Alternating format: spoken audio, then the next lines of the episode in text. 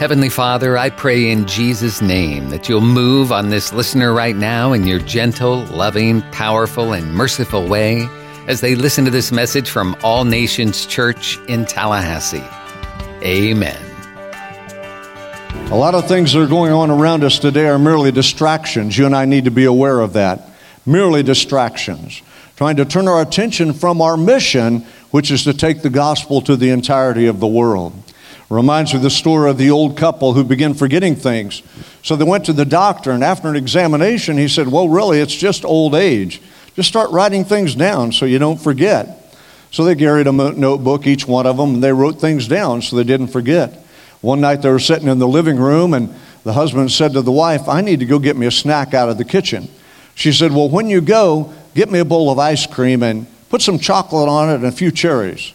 He said, Okay, I'll do that. She said, Aren't you going to write it down? No, I'll remember, no problem. 20 minutes later, he came back with a plate of scrambled eggs and toast.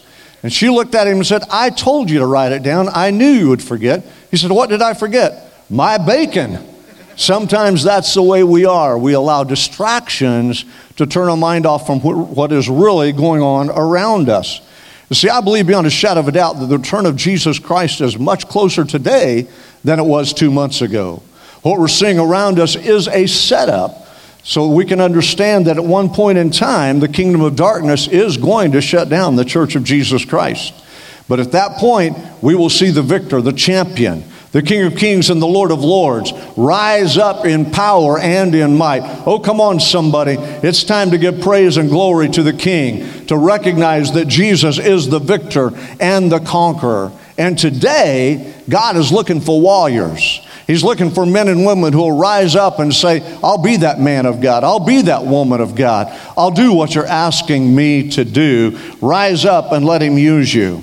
Take your Bibles this morning and turn with me to the book of 1 Timothy, chapter 6.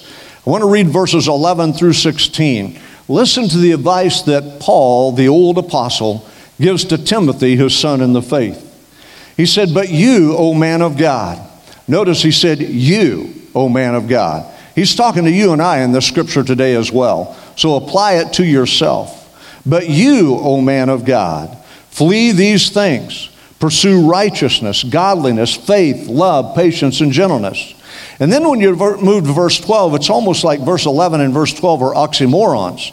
Because in verse 11, he's telling him to pursue the, to flee the things of the world and pursue the things of God righteousness, godliness, faith, love, patience, gentleness. That seems like a pretty calm way to live. But then when you move to verse 12, he brings this injunction fight the good fight of faith. That seems like they're the opposite of each other, but really they're not. And that's what I want you to understand this morning that yes, God has called you to live a peaceable life, but in that place, in that place, we need to understand that uh, He's also called us to fight the good fight of faith. There are times we have to stand up, take out the sword of the Spirit, and allow God to do something great and mighty in our lives. Fight the good fight of faith. Lay hold on eternal life. That phrase, lay hold on, literally means to seize, to grasp, even with force when necessary. Lay hold on eternal life, to which you were also called, and have confessed the good confession in the presence of many witnesses. And then he says in verse 13, I urge you, read it for yourself, apply it to your life today. I urge you, in the sight of God, who gives life to all things, and before Christ Jesus, who witnessed the good confession before Pontius Pilate, look at verse 14, that you keep this commandment without spot, blameless, until the Lord Jesus Christ's appearing, which he will manifest in his own time. He who is the blessed and the only potentate, the King of kings and Lord of lords, who alone has immortality, dwelling in unapproachable light, whom no man has seen or can see, to whom be honor and everlasting power. Amen. When I read those scriptures, it tells me that there's a very specific word there for you and I today. It wasn't just for Timothy thousands of years ago, but it's for you and me as believers today. And he tells us the things that we should grab hold of, the things that we should fight for, and what we should hold the dearest and the nearest in our lives. We should grab hold of righteousness and peace and love, godliness, patience, gentleness. We should grab hold of eternal life. And we should fight the good fight of faith. The word fight literally means to struggle or to contend with. Well, who are we struggling with? Who are we contending with? It's the enemy. It's the enemy of our soul that we're fighting against so that God can bring victory into our lives. When I read that, you know what I think he's saying to Timothy? I think he's saying to Timothy, it's time, son, for you to be responsible for you. For you to stop blaming everybody else for your problems, for stop blaming everybody else for the circumstances you're in, and it's time for you to be responsible for you. Stand up. Let God help you. Take control of your situation and see what God will do in you and through you. Have you ever wondered how great life would be if you simply begin standing on the promises of God and believing God for greater things and better things to be poured out in your life? What would happen if you actually, actually ask God to help you live a larger life than you're living now, a greater life than you're seeing now? To ask God for bigger things, things that some say are impossible. God loves the word impossible because when we say it's impossible, He says, yeah, but with God, all things are possible. Maybe you have an impossible situation in your life today. What do you do about it? You fight the good fight of faith. You lay hold on eternal life and everything that God has given to you, and then you see what God will do in and through your life. I love impossible situations because that's when God has an opportunity to prove really how good He is, how great He is, how mighty He is in our life. You see, if I can handle it, I really don't need God, do I? If I can take care of it, if I can resolve it or solve it, why do I need God? I only recognize my need of God when things become so impossible I can't deal with it, or when I draw so close to Him, I recognize I can't live without Him. Then we recognize our need of, the, of God and our Father. Look at 2 Corinthians chapter 10. Paul, again writing to the church in Corinth, says these words For the weapons of our warfare are not carnal, but mighty in God for the pulling down of strongholds. The word pulling down literally means to the extinction of, to the complete destruction of. And the word strongholds from the Greek is the same word that's interpreted castles. So imagine this word picture as Paul is talking to the church in Corinth. He says, The weapons of our warfare, they're not fleshly, they're not something that you and I design, but rather they're mighty. And by the way, that Greek word mighty is dunamis. It's translated as an explosive power in our lives. It's the power the Holy Spirit gives us when He comes into our lives and fill us with His presence. We receive power from on high. Dunamis, explosive power in our lives. Paul says the weapons of a warfare are not of the flesh. You didn't design them, you didn't make them, you didn't figure it out, but rather they are mighty. They are with explosive power through God and God's ability. And he goes on to say those weapons are there for the pulling down, the extinction of strongholds. So picture this huge castle with a moat all the way around it that's 20 foot deep and 60 foot wide and filled with alligators. The walls on the castle are 50 foot high, they're 12 foot thick. You can't penetrate it. The picture Paul is drawing for us here is that when we tap into the power of God and when we begin to fight the good fight of faith with the weaponry that God has provided, then those walls, those strongholds will be pulled down to extinction. It's not just a pile of rubble, but it completely disappears. Oh, somebody needs to get that in your spirit. You've been fighting battles. You need to stop fighting in the flesh. You need to give them to God and start using the weapons of your warfare, which come through the Holy Spirit, and see those walls fall down flat. So they're not even there anymore. You don't even see any sign of them ever existing. They're extinct. They're no longer in your life. They're no longer a problem. He goes on to say that's casting down arguments. And the word cast down from the Greek literally means to lower with violence. Lower with violence. Now, a lot of you don't like that because you think Christianity shouldn't be involved in violence. I'm here to tell you spiritual warfare is a violent thing. And you're going to get dirty, you're going to get muddy, you're going to get greasy, you're going to get bloody. But the good news is you're going to win when you fight with the weapons that God has provided for you.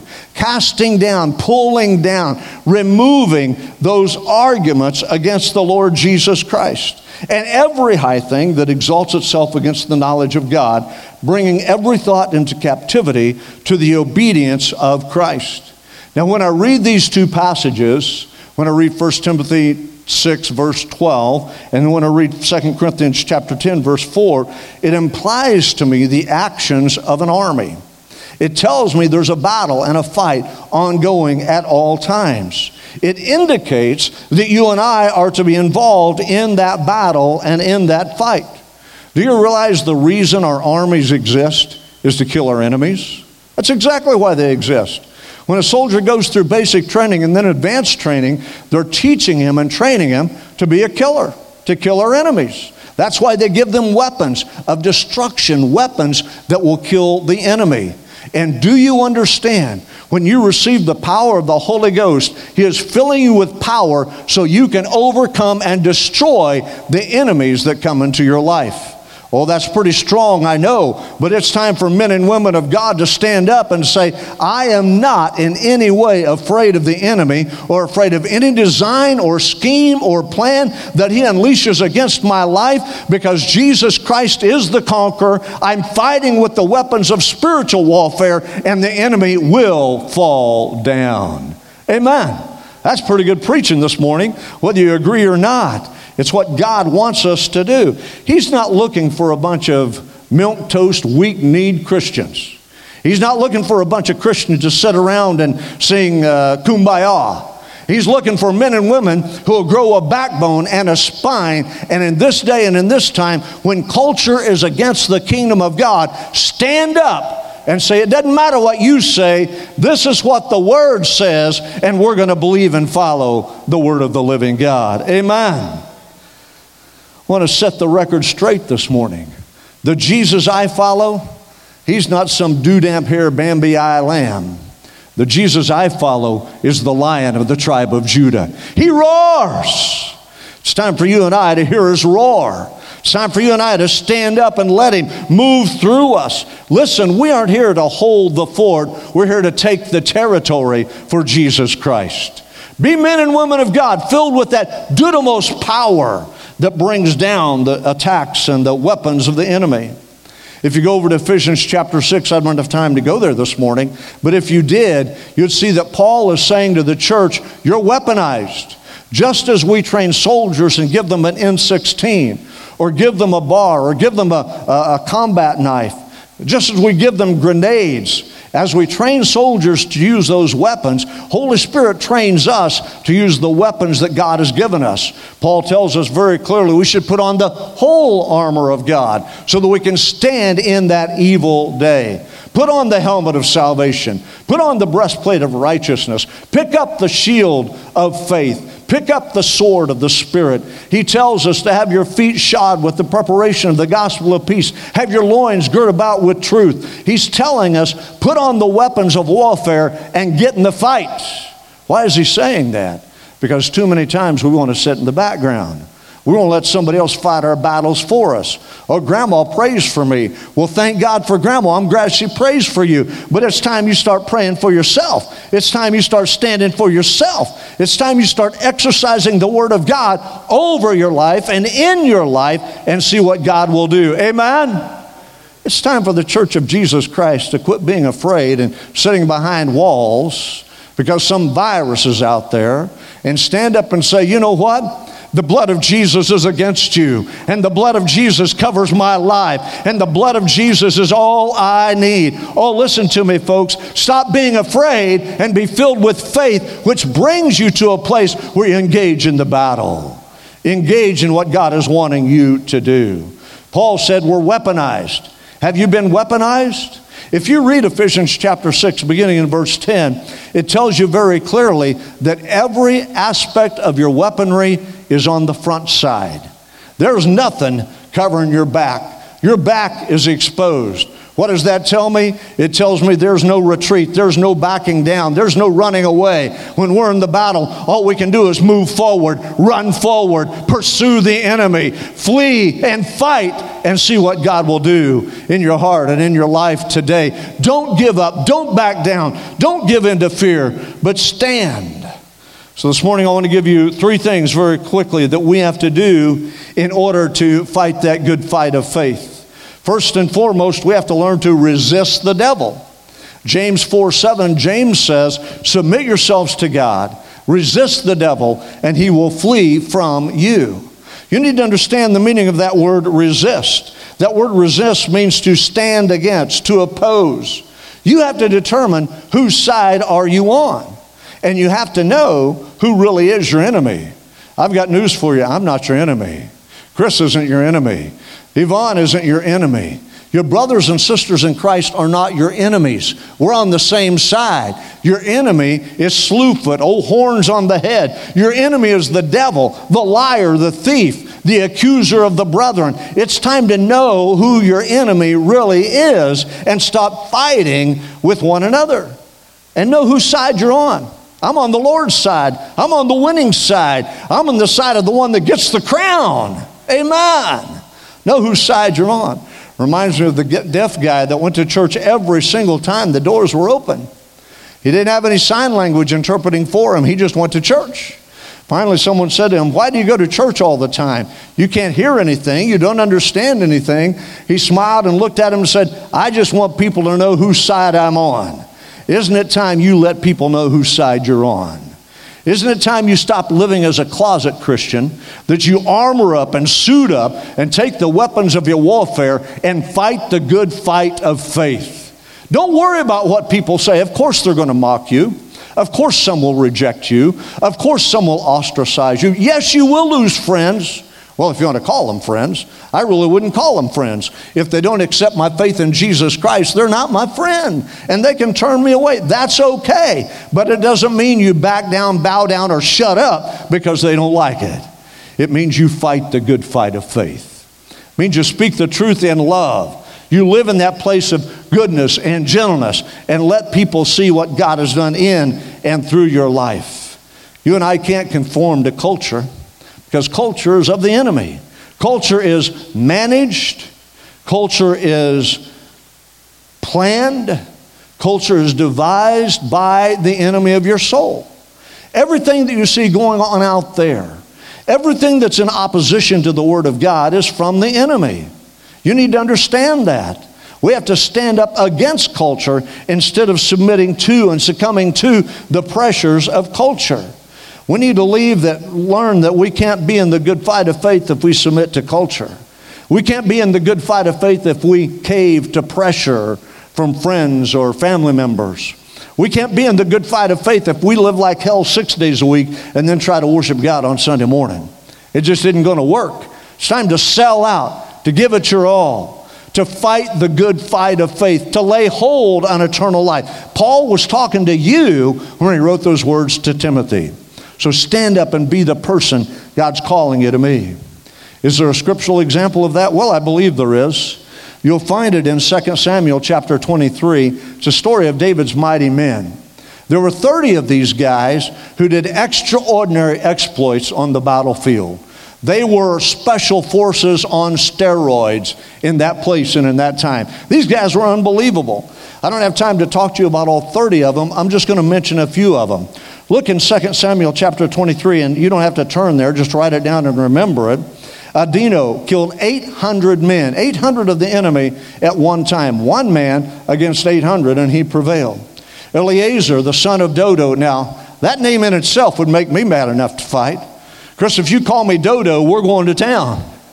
I can just hear those Philippines say, or Philistines saying, There's Ododo. Ododo's out there on the battlefield. That would make you just mad, wouldn't it? You'd see red like waving a red flag at a bull. It says that Eleazar, the son of Dodo, when Israel, the armies of Israel retreated, he stood. He attacked and he fought alone until his hand was literally stuck to his sword. He couldn't release his grip, but he won the battle and brought it to Israel that day because someone said, This guy's going to stand for the right things of God. How about Shammah? He stationed himself in a bean field. He defended it and he killed the Philistines. Abishai, who used a spear to kill 300 men. Or how about Benaiah? The Bible says he killed two lion like men from Moab. Now, I really have no idea what that means. Probably had bushy beards and bushy hair. Probably hadn't been to the barber shop lately, right, Tyler? Starting to look a little bit like me. Bushy head, beards and bushy heads. Two lion like men from Moab. It means they were strong, they were big, they were ferocious, they were devourers. And he killed them both. It says he killed a lion in a pit on a snowy day. And it says he took a spear away from an Egyptian and he killed that Egyptian with his own spear. When I read that story and that account, what is the common characteristics of those 30 men? Let me give it to you. They wouldn't quit, they wouldn't run, they wouldn't bow down, they never gave up. They had what we call in Oklahoma grit. There was something inside of them that says, This battle is worth fighting. This stand is worth making. I'll put my life on the line so that the cause of my nation and my people and my king can be exalted and furthered and advanced. Oh, come on, I'm so tired of weak Christians who bow and bend and run at every attack of the enemy, who are afraid of their own shadows. Come on, church, it's time to get filled with the power of the Holy Spirit, to stand in faith, to weaponize in the armor of God and rush to the battle. Never give up, never stop, never turn back. God, give us men and women of backbone, of courage, of character, who won't be intimidated, who won't quit who refuse to run, who stand their ground, who will fight till God brings the victory. You see, we're in a real fight. And it's getting more real and more desperate and more intense every day that we're on planet Earth. We need to understand that culture is absolutely against the kingdom of God.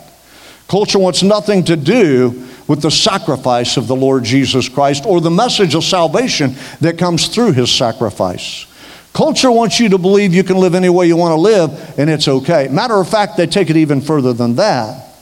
You can't call anything right or anything wrong unless culture deems it right or wrong. And there's so much more gray area in culture than there is black or white. Folks, it's time to stop listening to the media. It's time to stop buying what they're telling you and stand for the gospel of Jesus Christ. I'm here to tell you that the LBGTQ agenda is one that's from the enemy. It's meant to destroy the underpinnings, the foundations of the church of Jesus Christ. It's not right. It's not righteous. There is hope, and that hope is forgiveness through Jesus' name. And you and I have to continue to speak and to preach that word. I want you to stop and think about it for just a moment and ask yourself what all has slipped through and been advanced in culture since this pandemic occurred.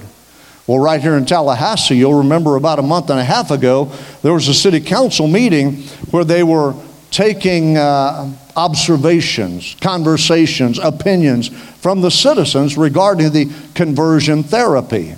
And maybe you didn't know it, but without any fanfare, without any announcement, that was actually adopted. They banned conversion therapy in Tallahassee this past week at the city council meeting. Didn't know that, did you? It slipped in under the radar. What else is slipping in under the radar while we are distracted by the events going on around the world? What else is happening? How is Satan advancing culture against the church during this time? It's been said that there should never be another religious service in America. What kind of a fool makes statements like that?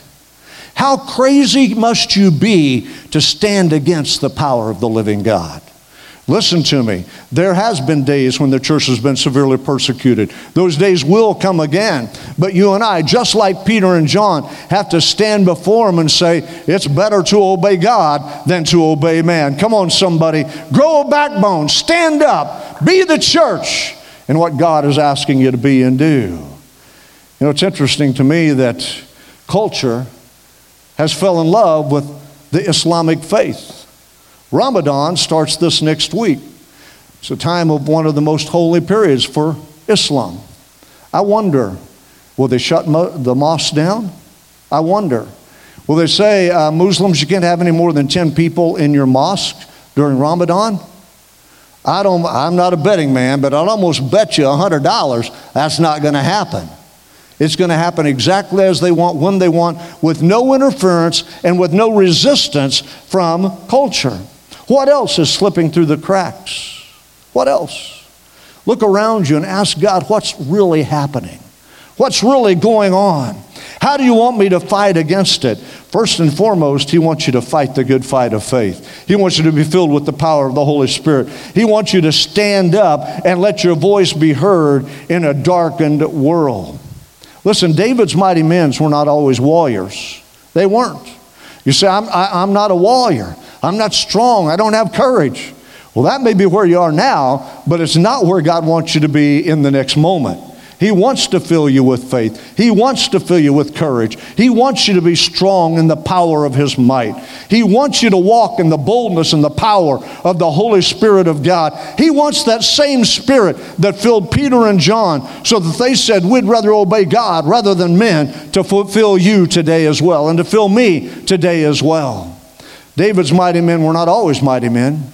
Matter of fact, if you read the backstory, he found them in the wilderness in the cave, in the cave, and they were there hiding because they were outlaws. They were desperados. They were cowards. They were thieves. They were murderers. They were hunted by the authorities. But when an influence called David came into their life and began to mold them and shape them, all that stuff from their past fell away. All that cowardice was gone. All that aspect of thievery and murdering was gone. And they rose up and became mighty men of God, valiant warriors in the kingdom of Israel under David's leadership. Listen, we serve a king who came from the lineage of David, from the tribe of Judah. His name is Jesus of Nazareth. He came to the earth, born of a virgin, lived a sinful, sinless life, died on the cross, and on the third day, he rose again from the dead so that you and I could be forgiven and filled with power from on high. Oh, come on, church. Don't be what you were yesterday, be what God's calling you to be today. Draw the battle lines. Joshua of old in the Old Testament drew the battle line as he was closing out his administration and his time to rule over Israel. And he gathered all the leaders of Israel. And he said, Choose you this day whom you will serve. As for me and my house, somebody needs to say this. Not just you, but you and your house. Come on, men, it's time to be leaders in your home. Come on, single moms, it's time to be leaders in your home. As for me and my house, we will serve the Lord. We will honor Jesus Christ. We will magnify him. We'll draw the line in the sand, the battle line, and we'll lead our families in righteousness. Can I challenge those of you who have children at home that go to school? I know they're at home now, they're not actually going to school.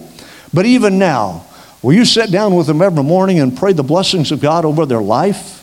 We ask God to open their minds so they can learn, their hearts so they can understand, their spirits so they can receive from the King of Kings. We ask Him to protect them, to cover them, to keep them in the hollow of His hands. And then before they go to bed at night, will you pray over them one more time? There is no greater way to impart the blessings and the goodness and the power of God to your children than to see you walking in faith by praying over them, by blessing them, by encouraging them, by asking the Holy Spirit to strengthen them and fill them each and every day, every morning and every evening. Yvonne and I pray over those nine grandkids. We lift them before the Lord and we say, God, protect them. Put angels of fire round about them. Don't allow society and culture and the evils that are prevalent to even touch them or come upon them, but rather fill them with the power of God. Fill them with the Holy Spirit. Make them men and women who will rise up to be men and women who will fight the good fight of faith. Just a few weeks ago, our oldest grandson, Connor, stood right where I'm standing. We just got back from Peru late on Saturday night. Sunday morning, he's sharing his testimony. I probably can't get through this without crying. But he stood right here and he said, While I was in Peru, God called me to be a missionary doctor. And now I'm going to follow him. And once I get my education and once I become a doctor, I'm going to go back to the mission field, open a free clinic, and treat the people who desperately need to be treated. Oh, I'll tell you what, that did something for this grandpa, did something for that grandma. His parents came uh, the next day on Monday evening to see us and to pick Connor up. They stayed the whole week. And he had told them he had something he wanted to tell them, but he didn't want to do it on the phone. We were sitting out on the front porch on Tuesday evening, and Angie and Chris said, So, Connor, what, what do you want to tell us? Tears welled up in his eyes, and he began to tell them the same exact thing. You know, his dad's a pastor, his mom's a nurse. And I could just see the pride, the excitement, the joy that welled up within their spirit when their oldest son responded to the call of God on his life. Come on, church, it's time. You and I pass that blessing. We pass that heritage. We pass that lineage down to our children and our grandchildren, and they rise up to become mighty warriors in the kingdom of God. We also need to resist temptation. Resist temptation. Hebrews chapter 4, verses 14 through 16. The, the writer wrote it this way We should hold fast the confession of our faith because our high priest has passed through the heavenlies, Jesus, the Son of the living God. When I read that, he says, Hold fast the confession of your faith. What does it mean? How do we do that? We do that by resisting the enemy, by pushing him away, by fighting him off. Chris, will you come here for just a moment, please? Come right up here. Andrea, come with him.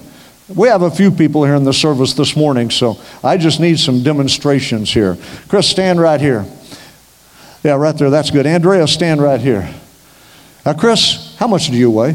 285. 285. I'm not going to ask you that question. I'm smarter than that. How tall are you? I'm 4'11. 4'11, but I'm going to heaven, and it makes me feel 10 foot tall, right? Yeah, I sang that song to her several years ago. She had never heard it.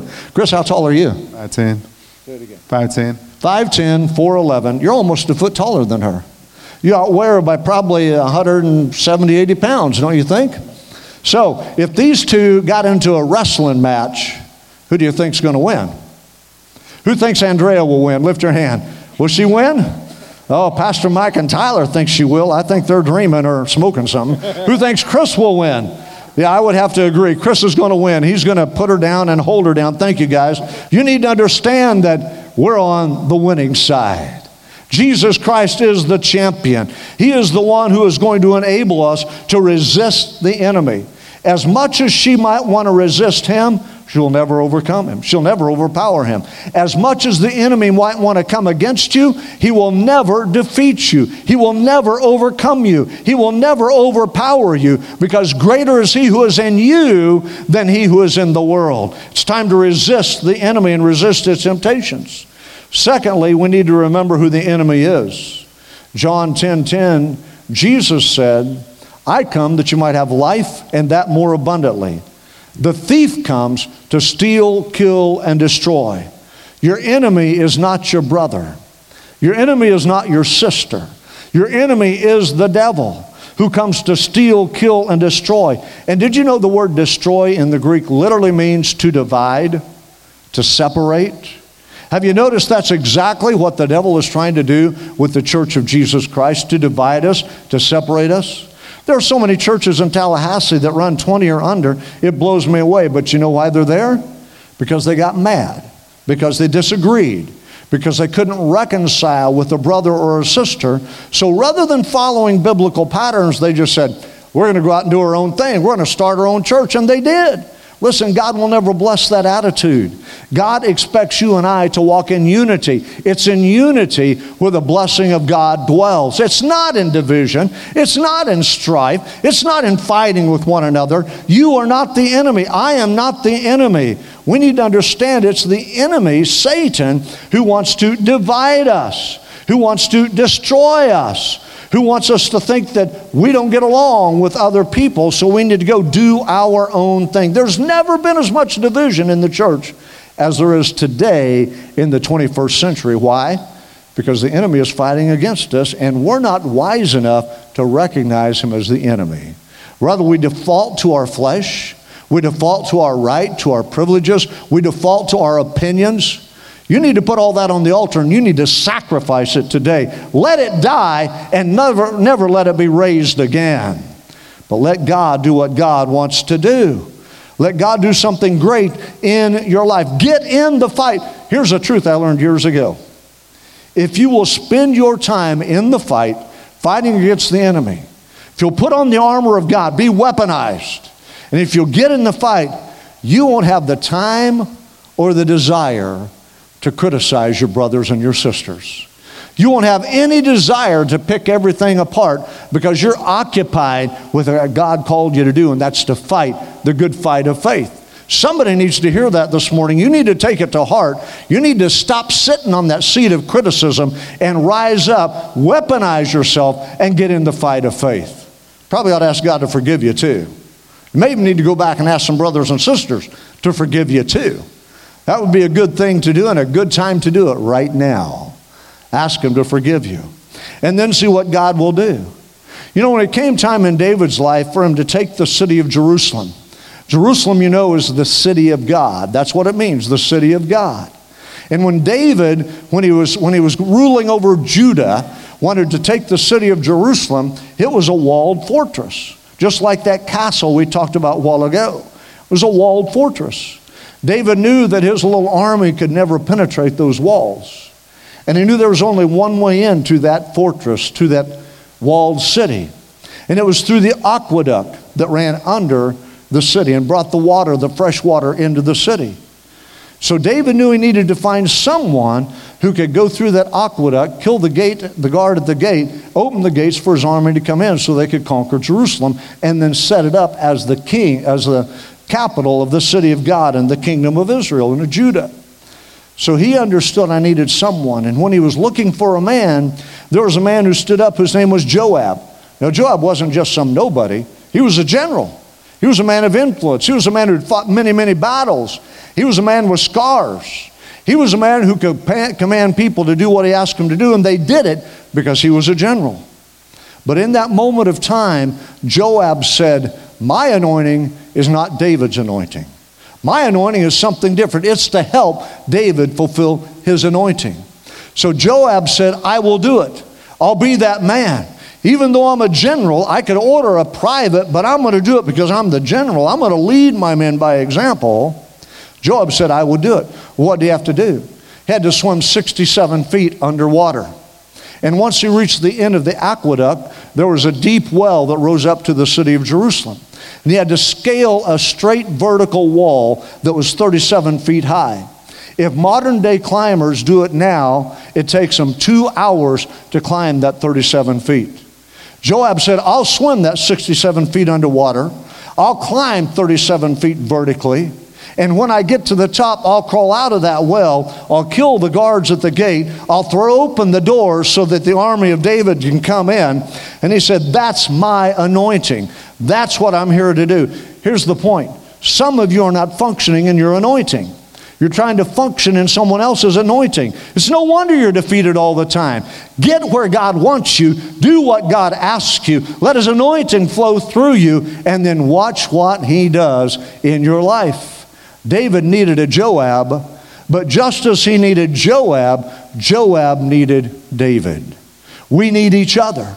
We all have different anointings, but we need each other in order to fight the battle and to win the victory in the kingdom of God. Live your anointing. Let God honor you and those you serve. You know, Tom has a different anointing than I do. Pastor Mike has a different anointing than I do. Yvonne has a different anointing than I do.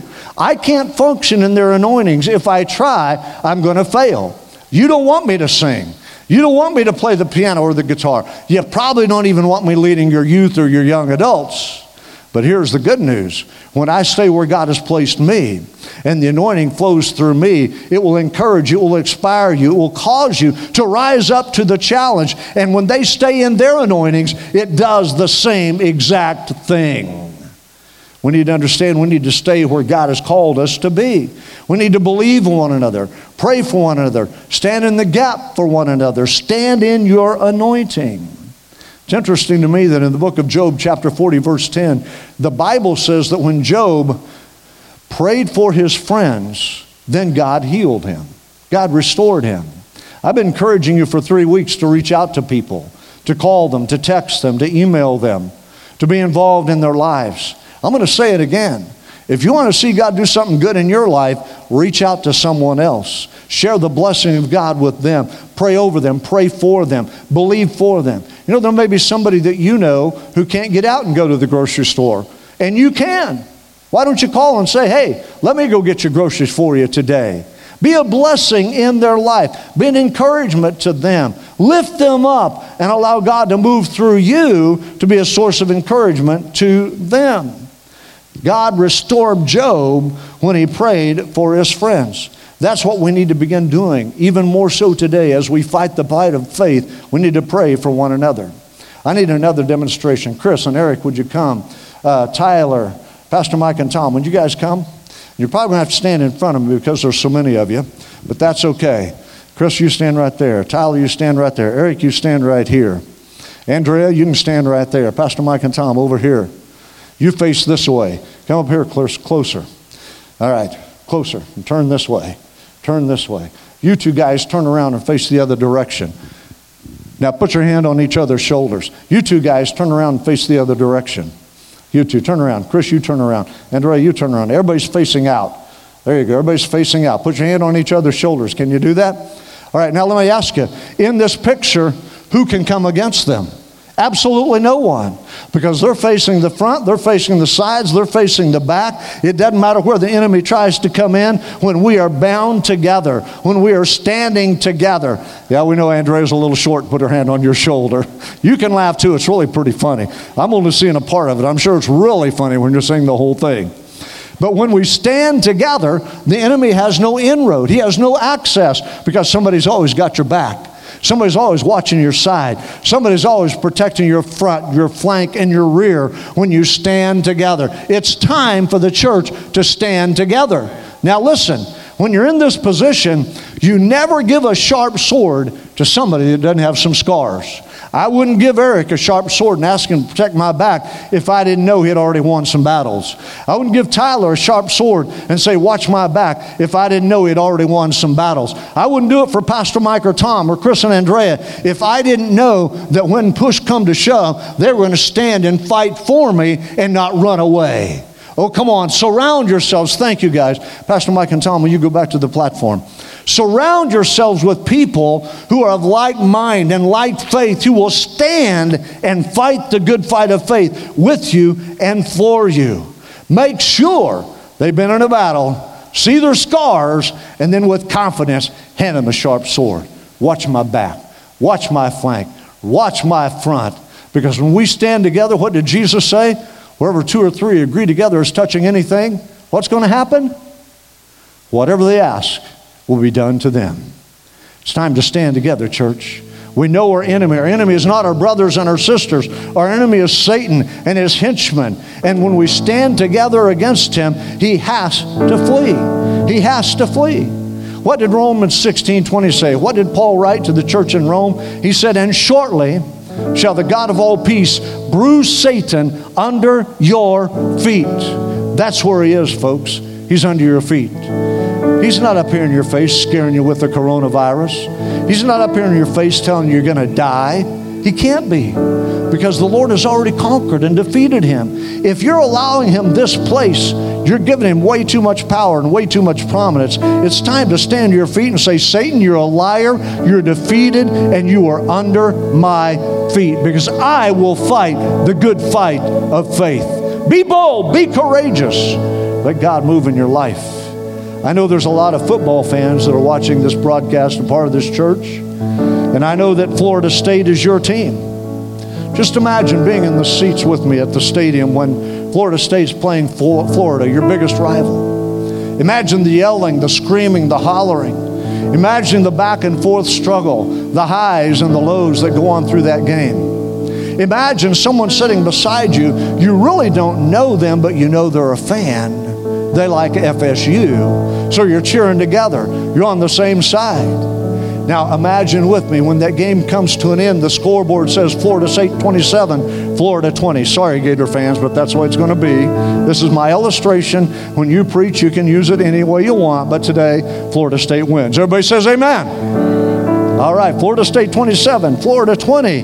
And you go wild in the stands. You're yelling, you're screaming, you're hollering, throwing your ticket and your popcorn in the air because you won. That's what you're saying, isn't it? We won, we won, we won. Well, wait a minute. Back the train up. I don't see any dirt on your forehead. I don't see any stains on your pants. I don't see blood on your uniform shirt. Why? Because you never got on that field. You never got tackled by a 320 pound lineman who fell flat on you trying to squeeze the breath right out of you. You never got hit by a 220 pound cornerback running at 16 mile an hour when your hands were raised to catch a pass and he hit you in the ribs and took you out. You didn't suffer any of that. But you're standing there saying, We won? We won? How can you say that? Well, you say that because I got the shirt. It says I'm a Seminole. I got the jacket.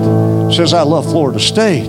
I've got the ticket that bought my way into this arena so I could watch this game and cheer for my team. Do you see where I'm going? You and I never bled. We never suffered. We were not beaten and spit upon. We were not suffering 39 lashes. We didn't hang on a cross until our last breath expired. Jesus did all of that for us. He did it all for us so that you and I could stand today and say, We win, we win, we win. We're on the winning side because our Master, our King, our Savior has paid the price and brought the victory to you and me. Why can we fight the good fight of faith? Because we know the outcome, we know the end result. We know that Jesus Christ wins every time. Every time. The scoreboard's going to read Jesus Christ a million, gazillion, trillion, and the devil zero. Zero. That's what it's going to say. Whose side are you going to be on when that scoreboard reads the final tally? Whose side will you be on? Father, right now, let the presence and the power of Jesus Christ flow into hearts and lives today. I pray for those that are watching online, whether they're in Tallahassee, other parts of Florida or Georgia, or somewhere else in the nation or around the world. I pray for those especially who have never accepted you as their Lord and Savior. And I pray that right now, the convicting power of the Holy Spirit would flood their lives and they would want, they would desire, they would sense the need to confess you as King of Kings and Lord of Lords, confess you as Savior, and then ask you to forgive them of their sins, to change their life, and to put them on the winning side. You see, friend, it really is that simple. All you have to do is say, I believe in you, Jesus, as the Son of God. I confess that you died for my sins. I ask you to forgive me of my sins, to come into my life, to change my life. And when you speak those words in faith, He does it immediately. You don't have to do penance. You don't have to go through some religious rigmarole. You don't have to join a church. You simply ask Him. And when you ask Him in faith, He receives you, He forgives you, He accepts you, He makes you a child of the living God. Won't you do that right now? Just bow your head wherever you're at and say, Jesus, forgive me. Forgive all my sins. Change my life. Come into my heart today. Make me the man or woman that you designed me to be from creation. Make me a child of God. If you did that this morning, send us a message on Facebook or through our website. Let us know you turned your heart over to Jesus Christ. Now, church, I want to talk to you for just a minute because far too many of us aren't in the fight. We're sitting on the bench we're letting someone else do the fighting for us. Grandma's praying for us, and we think that's enough. I challenge you right where you're at. If you're ready to get in the fight, if you're ready to be weaponized, put on the full armor of God, if you're ready to pull down, to eradicate some strongholds, if you're ready to cast down vain imaginations, if you're ready to do that, stand your feet right where you're at, right there in your living room, right in your office right in your den. Stand your feet right on your back porch. If you're listening and you're in the car, you're listening to Wave 94, pull over. You have time. This is important. Pull over, park that car, stand on the shoulder, and say, God, put me in. I'm tired of being on the bench. Put me in. Let me become the man Paul challenged us to be, to fight the good fight of faith. Father, I now pray for every one of these individuals who are online or in the sanctuary, who are right now submitting their will and their lives to you. I pray that you fill them with that dunamis, dynamic, explosive power of the Holy Ghost. Give them courage, give them boldness, take them from the bench to the front line. Put them in the fight. Give them courage to be a voice for you in this culture, in this society. And let them determine that it doesn't matter what the devil throws at me. I'm surrounded by people of God, and I will not fail. I will not be defeated because Jesus Christ has already given me victory. Fill them with the power of the Holy Spirit now, and let us become those men and women you've designed us to be in Jesus' name. You made it to the end of the message, and now what? Is God leading you to make a change? Are you needing a good church home where you can grow and help others grow as you fulfill your part in the body of Christ? Then we invite you to join us at All Nations Church on Sharer Road in Tallahassee, a multicultural church founded on the truth of God's Word and the power of the Holy Spirit. Our Sunday morning service is at 10:30 and Wednesday night service at 7, plus youth group and kid power and small groups and more. For more information, visit our website allnationstallahassee.com.